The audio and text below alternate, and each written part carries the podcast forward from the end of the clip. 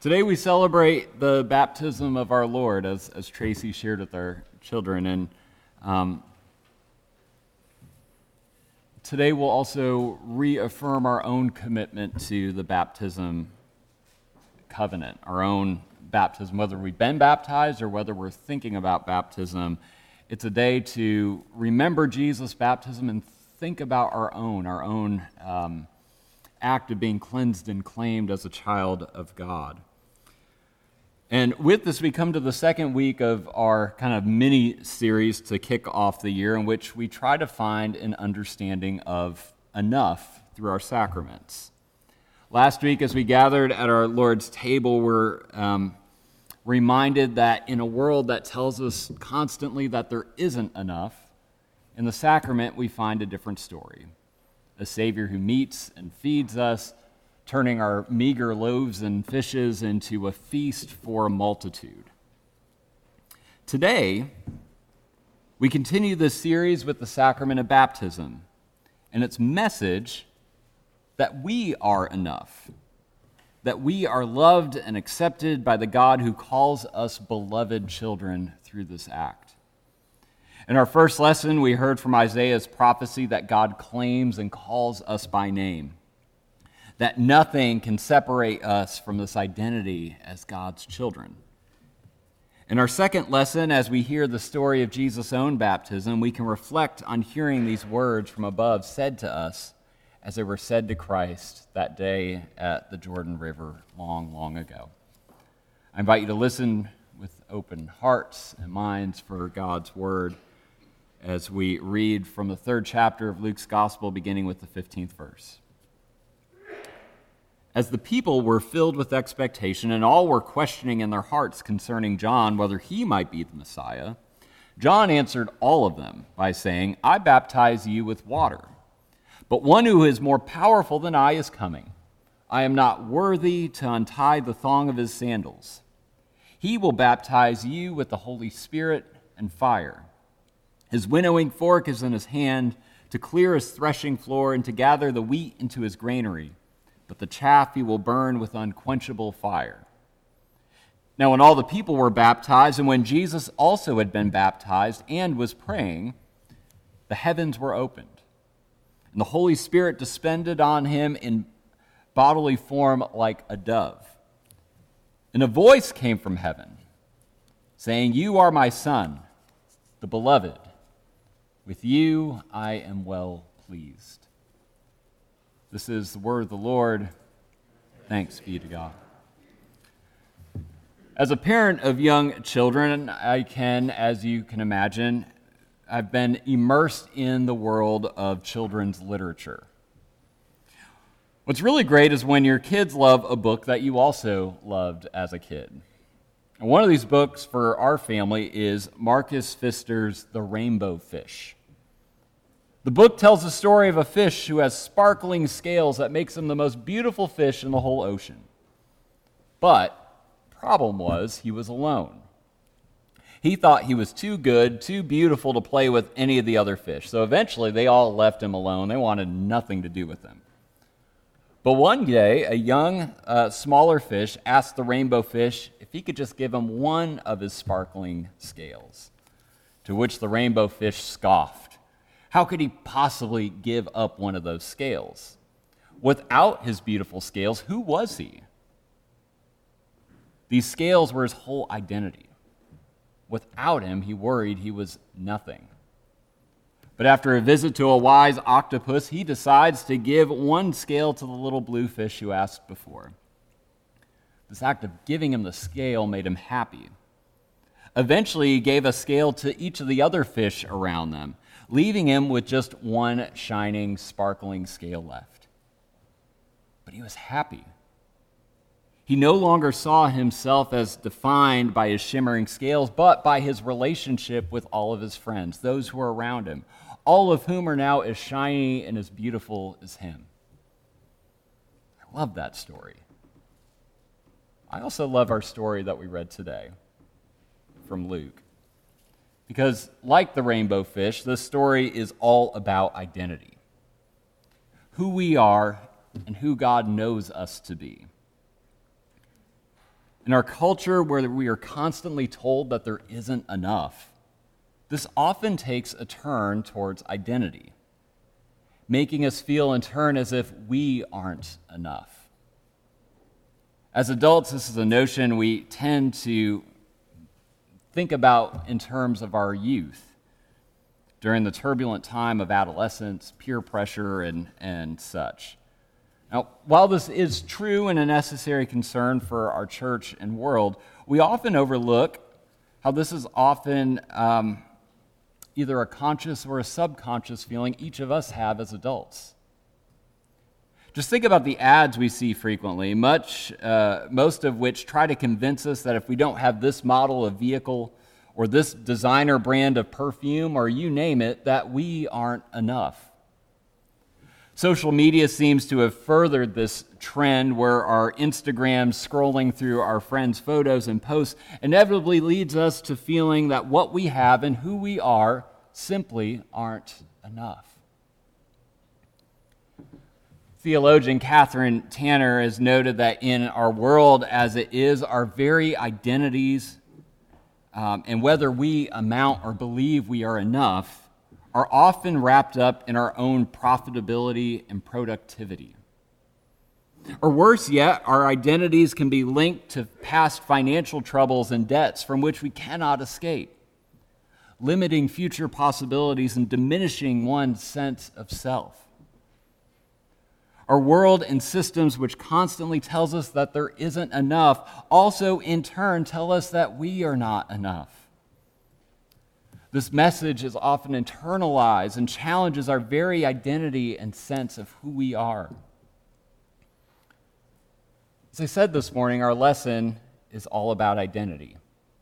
As Jesus, John, and all those gathered for baptism learned just who Jesus is as the Son of God. In turn, those who gather and all those who hear the words from this gospel from now on also learn who we are as children of God. After John's prophetic words to prepare the way for the Messiah's arrival and his ethical instructions that whoever has two coats must share with anyone who has none, and whoever has food must do likewise, John baptizes everyone who is there to receive the sign of repentance, renewal, and preparation, promising that one who is coming will baptize us with fire and the Holy Spirit. But something happens. Jesus, the Messiah himself, shows up. Jesus is then baptized by John, and as he comes out of the water, we see the heavens open, the Spirit descend on him like a dove, and we hear the divine voice for the very first time since Jesus' birth saying, You are my Son, you are my beloved, with you I am well pleased. These are words of claiming you are my child. You are my beloved. They're also words of acceptance. With you, I am well pleased. These are the very words of baptism. The words spoken by the divine at Christ's own baptism, and the words we hear at our own as each of us go through these waters. And as we hear that we are baptized in the name of the triune God. In the sacrament of baptism, we are not only cleansed from sin in these waters, we are also claimed as children of God. John Calvin said that in baptism, or that baptism, is the sign of the initiation by which we are received into the society of the church, in order that, engrafted in Christ, we may be reckoned among God's children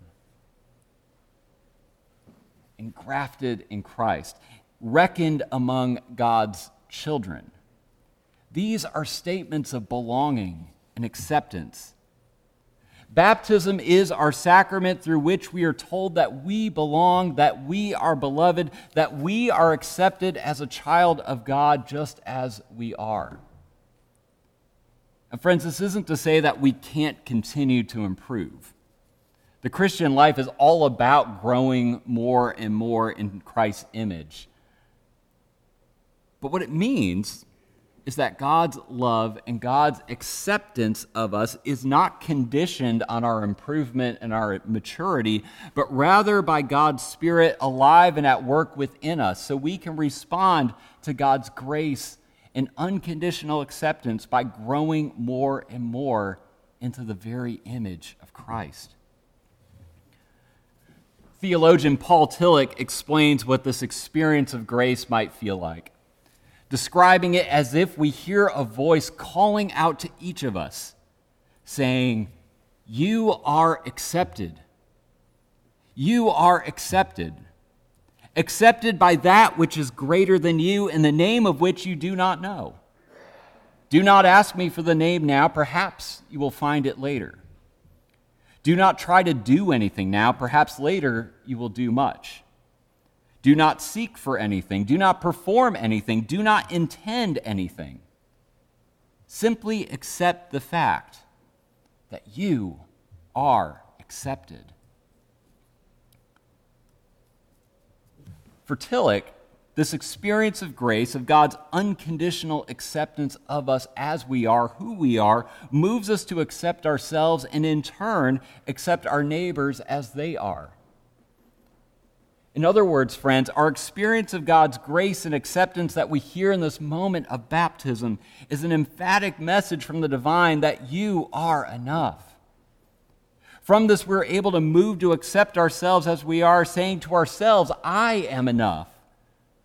But we're also able to accept our neighbors as they are, as fellow beloved children of God, boldly saying together, We are enough. Now, probably the most ardent ambassador of this kind of accepting of ourselves and others as they are as beloved children of God was Fred Rogers. I know I've referenced the guy a lot, and I probably will again, um, but it's a message that we need to keep hearing. Rogers was a Presbyterian minister, and his show, Mr. Rogers' Neighborhood, was his pulpit, though he was about as far from a typical televangelist as one could be. He rarely mentioned God on his show and never sought to impose his faith on his young listeners, but his show had a subtle but powerful way of conveying theological messages to children. One of his most famous songs entitled It's You I Like, Fred sings that it's not the things you wear, it's not the way you do your hair, it's you, your very self that I like the way you are right now, the way down deep inside you, not the things that hide you, not your toys, they're just beside you. Now, Rogers was likely influenced by some of the great theological minds of his day, like Paul Tillich, who we talked about earlier. And he said in a rare interview about his faith that Christianity, to me, is a matter of being accepted as we are. How often in the New Testament we read of Jesus' empathy for people uh, for those people who felt their own lives to be imperfect, and the marvelous surprise and joy when they sensed his great acceptance. Friends, when we gather at the font to be baptized, to witness someone else's baptism, to reaffirm our own, it's as if we hear God say again to us and to all those who are gathered, It's you I like just as you are.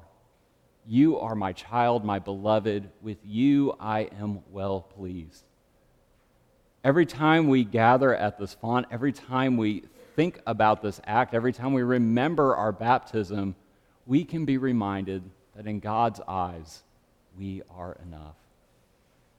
Friends, in a world that constantly tries to tell us otherwise, may our experience, may our recommitment, our reaffirmation of our baptismal promises today remind us again and again that we are enough.